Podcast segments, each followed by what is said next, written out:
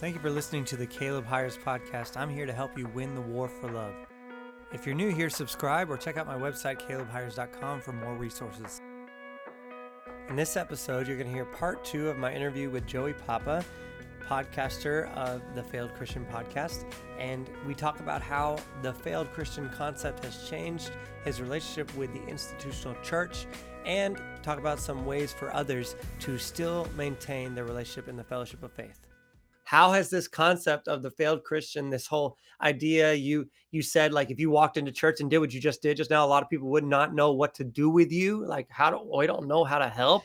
You're speaking to the immaturity of the church, which is fine because I'm here to mature the saints in love. I'm good with that. Do it.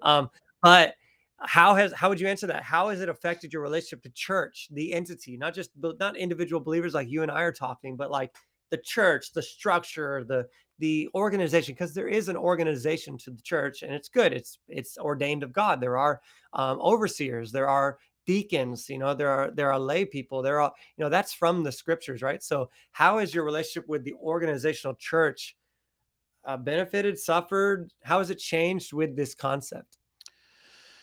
Well, I think when I first met you, I even told you right off the bat that I have a lot of hypersensitivities to church environments, because of my upbringing. And I've also been a part of other communities or whatever that were not the healthiest, maybe toxic, maybe abusive. I don't know how to term it, but they just weren't healthy.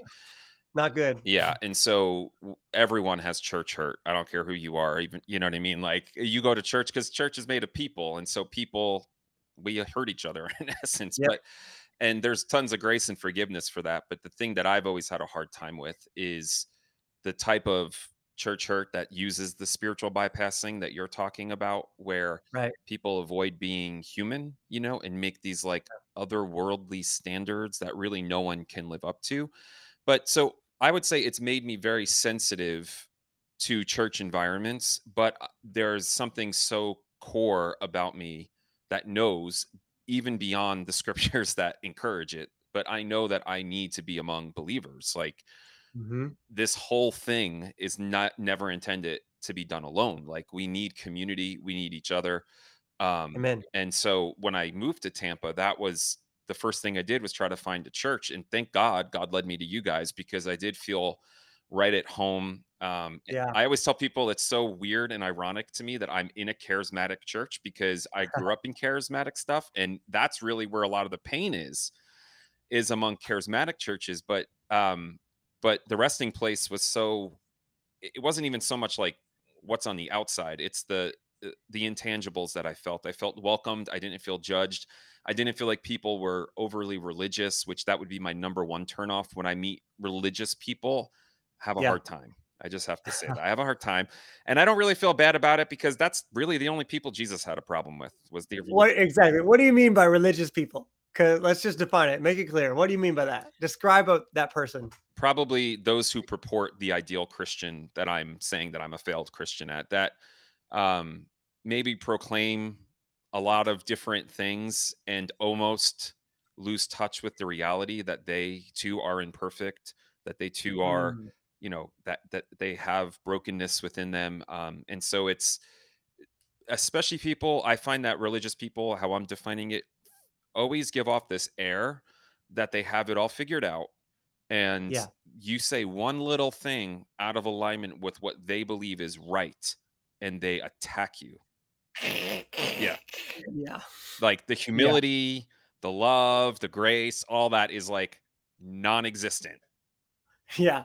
And that's why I think Jesus said to judge, if you're going to judge teachers, if you're going to do all this stuff, judge them by their fruit, because fruit cannot be manufactured. It is just a natural byproduct of the life that you're living. And so, and that's honestly, I'm just as guilty as the next. Again, when I was a teenager into my 20s, I was that religious zealot that was not intentionally. I didn't know it. It was like my vision was blurred, but I was so judgmental, not only towards others, but towards myself. And I was so critical and like had pride and felt somewhat arrogant that like I had the truth, you know what I mean? And like, I can see the difference between the two quite quickly now, just because there's an air about people that they kind of give off. There's a smell. There's a spiritual smell. Yeah. You can smell them coming for sure. Yeah. So that's so good. Thank you for clarifying that. We're going to jump back into it, but the legalism spirit is really what I think you're talking about, the spirit of legalism, because that's the spirit that shouted crucify Jesus, you know. Yes. It wasn't because there is a pure, I love making this distinction for people because some people get confused with that word. Like there is a pure form of religion. It's to care for widows and orphans in their time of need and keep yourself unstained from the world system. That's James 1:27. So there's nothing wrong with the pure form of religion, but there's a perversion of religion that masquerades right now. And it's actually the spirit of legalism that says, here's the rules, do it right. If you do it wrong, we're going to judge you because God said to. But that is not the heart or nature of God. It never has been. God has always wanted a relationship. He did not give them rules in the garden. He gave them one rule, you know? And so he's like, choose me was the rule. Yeah. Don't eat of that tree, eat of this one. And by that, you're choosing life. You're choosing me. I am the life. Right. So anyway, not going down that rabbit hole of what those trees mean or anything, but so your relationship with the church, you're saying is you became even more, or you, was it the first time you became sensitive to the religious, the legalist, or was it just that you got even more sensitive to that structure because you once were one? And I mean, how did that all play out? Was there a moment where you're like, I can't go to church anymore? Was there a moment where you're like, I need, because you said you've always seen the need for community, but were you like, I can't do the Sunday morning thing? Were you like, I'm just going to have Christian friends? Like, as far as your relationship with the structural entity of the church, were there defining moments in that? Because I think that would be helpful to help some people process through that. I know a lot of people are leaving the institutional church because of exactly what you're talking about, but maybe they can't put their finger on it. So what would you say to that? Yeah, I think it was in my 20s when I went to college that some of my religiosity or that mindset started to break down. And the reason it broke down was because I went to Oral Roberts University, which is like a very charismatic school, but the student body is very diverse in the various denominations and different sects of Christianity. And so as I met people who were from all different denominations, I just observed how much love, they were humble in nature, they were caring by nature. And I started to really question what I was taught being brought up because I did not see that in my life. And I could tell these people weren't trying to be that, you know, it was like authentic to them. So but that's when it started to break down. But I would say that my, it's not church as the institution so much. It's more the environment of particular churches. Do you know what I mean? So like, I feel at home at the Resting Place, but there's probably 25 churches in Tampa that I would walk into and walk right out. Like as soon as the dogmas and doctrines and traditions of man are elevated above Jesus, I'm gone. Say it again. Say that again.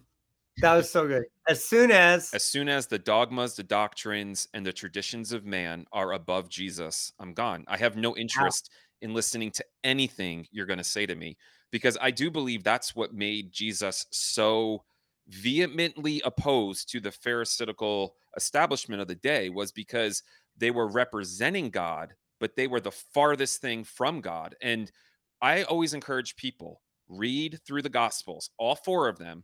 And when you're reading through them, put it in categories, the sinner and the religious. And you just see how many times Jesus was gracious, kind, patient, forgiving of the sinner, and how angry and, I mean, just all out opposed to the religious. And I still think pissed off. Yeah, I'll say it. Pissed off. The same spirit is in operation today. It's just taken off ancient Judaism clothes and now it's put on Christianity and masquerading itself around as if this is like the true church, and it's not the true church. And I'm not here trying to like judge who is and who isn't the true church. All I know is that when you meet someone who is authentically in love with Jesus, it's so obvious. You know what I mean? There's no, you know, and I do have grace for people who are in process as well. I'm not trying to sound like I'm just like whatever, but I have lots of friends who are in between two worlds or don't really know what they believe when it comes to Christian. I mean, they're Christians, but they don't know where to put their feet really and land on it all. Or I do have some people that are still caught up in some, you know, legalism or religiosity. Now, we probably never will be super close, but I have grace for those people because I was that person. You know what I mean? I'm not, not trying to down that. It's more of the establishment that exalts itself above Jesus that really starts to give me a hard time. Yeah. And that's a great distinction because I think a lot of people who are reacting to these things, the aversion to those dogmas, traditions of man above the authority and beauty of Christ, Jesus, I'm saying Jesus Christ of Nazareth, for all of the lovely, beautiful people on my TikTok who want to call me a new ager. I am talking about Jesus Christ of Nazareth, born of a virgin. All right, seated at the right hand of the Father, the one way, the one truth, the one life. So anyway, I don't know why. You said it earlier. TikTok's a little brutal. They get me for my hair and they think I'm a new ager. I don't know. It's strange, but we're talking about those. We're talking about you people. I'm gonna look at TikTok. We're talking about you people who are not concerned with the authority and centrality of Jesus and more concerned with the authority and centrality of church culture. And it's not the true church. Because throughout time, the culture of the church has changed very much. Like, what are we going to do? In the early church, they went to the temple to pray. They still went to the temple to pray multiple times a day. So every church everywhere needs to have prayer meetings multiple times a day. And you need to take off break from work, before work, lunch, and dinner. You need to go pray at the building. Are we going to do that? And you meet in homes. So you have to have all that happening all week long. People say, I want to get back to the book of Acts. I'm like, no, you don't. You're going to go to the temple 3 times a day. You're going to have multiple prayer meetings. And if you don't, then you're not really doing the thing. Like, that culture has shifted and God seems okay with it. I mean, he's not, rebuking the global church for not having a temple. In fact, he said the temple's done. Like, we are the temple. So all these cultural things, even though they were the temple in that time, which is the point I'm making, they still went to the temple. That was a cultural thing. Right. And it's no longer our culture. So elevating those things above the centrality and beauty of Jesus Christ is that thing that triggers and rightly so bothers the spirit of a lot of believers. And maybe, just maybe, people are leaving that and not leaving the church. And I just want to say this, and you please speak to this as well if you can, because I know people are watching who are struggling with that. And I know people are going to see this later who are wanting to just throw it all out, throw the baby out with the bathwater. Is there hope for the church to rise above that? Are there churches, you've already answered this, but are there churches out there who are truly exalting Jesus and seeing one another in love and a true community faith out there? And should they look for it? Is it worth it for them? Even if they feel like a failed Christian in the way you're saying it, is it worth it to find it? Yeah, absolutely. And I think the thing with me in my life is that when I wanted to throw the baby out with the bathwater, because so many things in my life didn't line up with what I was told or taught when I was young about Christianity, I couldn't. Like, I felt like I would have to divorce myself from myself in order to leave Jesus. And I think for those people, and here's the deal. The reason why the Failed Christian, the podcast, exists is because, in my opinion, there is a large segment of people who cannot do the church politics, the church drama, all of that stuff. They're so tired of it. But yet at the same time, they aren't wanting to leave their faith. They don't want to leave Jesus. They just don't want to deal with all of those additions that people are getting so, worked up about. And so I really feel like the Failed Christian is serving a purpose of gathering, if you would, a lot of people that feel that way. And they also don't feel comfortable in the deconstruction community, where, like, the same reason I could hang out with deconstructionists all day. I don't really care about that, but it's just not where I'm at. You know what I mean? And so I think the church, speaking of the general church way of viewing even deconstruction and all this other stuff, is these people are deceived and they're out. Like, really? It's that simple? Everyone just got deceived and now they're leaving the church? No, I mean, these are people who have genuine questions and are really grappling with some fundamental truths. I would rather have someone in my, yes. If I was a pastor, I would rather have someone in my congregation that was working through deconstruction and being honest than someone who's playing yes. the Christian part and looking all great or whatever, but is, you know, looking at porn every day behind the scenes and not telling anyone. Like it just, 100% just doesn't add up. You know what I mean? It's like, so I would say draw near to God. Honestly, it sounds so simple, but for me, it was, I was literally holding on to the very last piece of God's garment, again, figuratively speaking. Yeah. And he rescued me and he led me and he led me to you guys, which again, I mean, the Resting Place isn't like perfect and, you know, it's not whatever, but the thing that I identified right away more in my spirit than logic was these people are about Jesus. They're about God. They're not about their system, their ways of doing things, even their dogmas and doctrines. As important doctrine is, it has become such a major distraction. People sit around and argue about doctrine all day long. And like Jesus, like who's worshiping at his feet? You know, it's like, right. Do you think Jesus really cares whether you agree on this particular doctrine or not? You know, and it's like Paul, how many times in the New Testament, main message, unity, right. unity. Why? Because ever since the inception of the church, there has been disunity. And typically it was over ridiculous doctrines like circumcision or what day of the week should we worship on? And now it's translated into is speaking in tongues for today, or should we worship God on Saturday or Sunday? You know, it's like, I don't think God really cares that much. Right. You know, he cares about your heart more than anything. And the one thing I want to say is I was thinking about this a lot this morning. You look at how Jesus offered eternal life to people in his life, in his ministry. It's always different. Like you don't find him doing the same pattern. Like, oh, well, come down here, make sure you kneel, make sure you say these 6 different lines. That's a prayer. And give me that confession with your mouth. I mean, you never see him doing that ever. It's always through people's faith. Like even the dude on the cross, what did that dude do? He did nothing.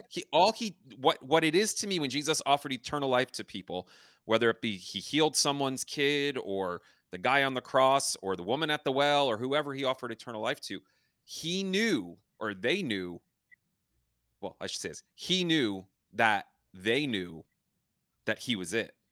That's it. That was it. That was what gave them eternal life, was they're mine, I'm yours. You know what I mean? Like it's that thing that happens in marriage almost, like we are unified and nothing can break us apart. Like that's how I feel Jesus offers eternal life to people, is when people have a revelation, the scales fall from their eyes that he's it. I need him, like, period. Right. You know? Right. I mean, we have, and the reason, go ahead. We have 30,000 different denominations in Christianity. Right. Nobody is getting it right. Nobody. We all have parts of it that are off, incorrect, not, you know, X, Y, and Z. And so it's like, it's learning to live from a more humble place. Like, yes, when Jesus is central to my life and Jesus is central to everything that I do, I don't get caught up in these ridiculous arguments over minor theological differences. Like, you're my brother or you're my sister in Christ. That's really all I care about. You know what I mean? We can walk through everything else and process that, but it should not become like TikTok becomes, like just everyone is throwing stones at each other. I mean, that alone shows you this is not coming from the Spirit of God. You know, he doesn't come on. You don't do that. Preach, bro. Preach. The Bible says exactly what you're saying. The Bible says that we see in part and know in part. What we will one day know in full. So no matter how well we see, no matter how clear we are, no matter how wise we are, no matter what doctrine we have, we only see a part. So in our knowing our part, sure, know your part, but know it's just a part. And if that part stays apart from the rest of the parts, you're going to be fragmented. And so that's the humble approach of what you're saying. Yeah. The word disciple, same thing. The word disciple means learner. You've heard me say this. The word disciple means learner. And if you have nothing left to learn, you're no longer a disciple. Much of the church has cut themselves out of being a disciple of Jesus because they know it all. And the opposite is the attitude. It's what you're describing, that I know that Jesus is it and everything else I'm learning.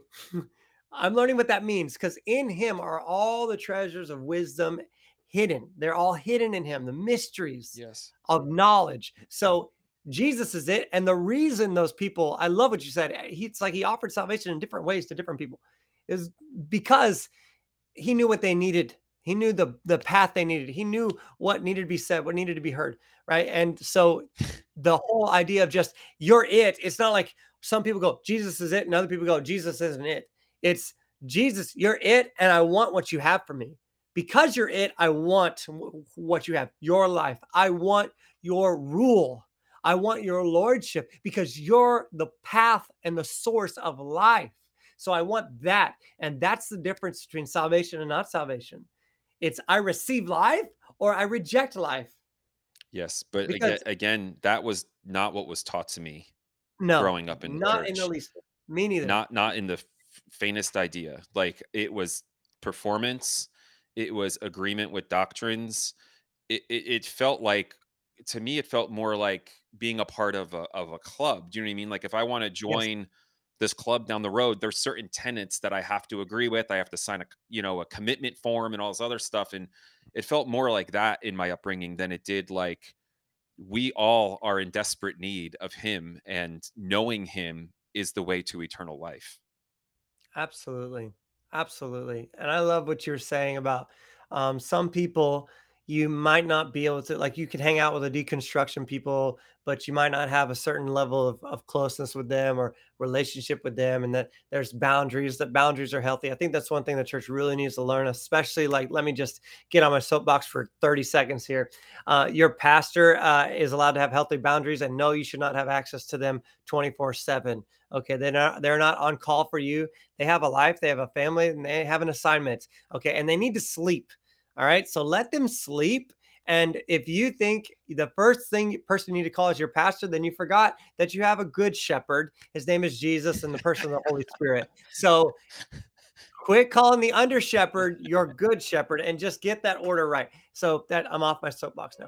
Thank you for listening to the Caleb Hires podcast today. I want to help you win the war for love. So go to calebhires.com, sign up for my newsletter, and check out all the amazing resources available there.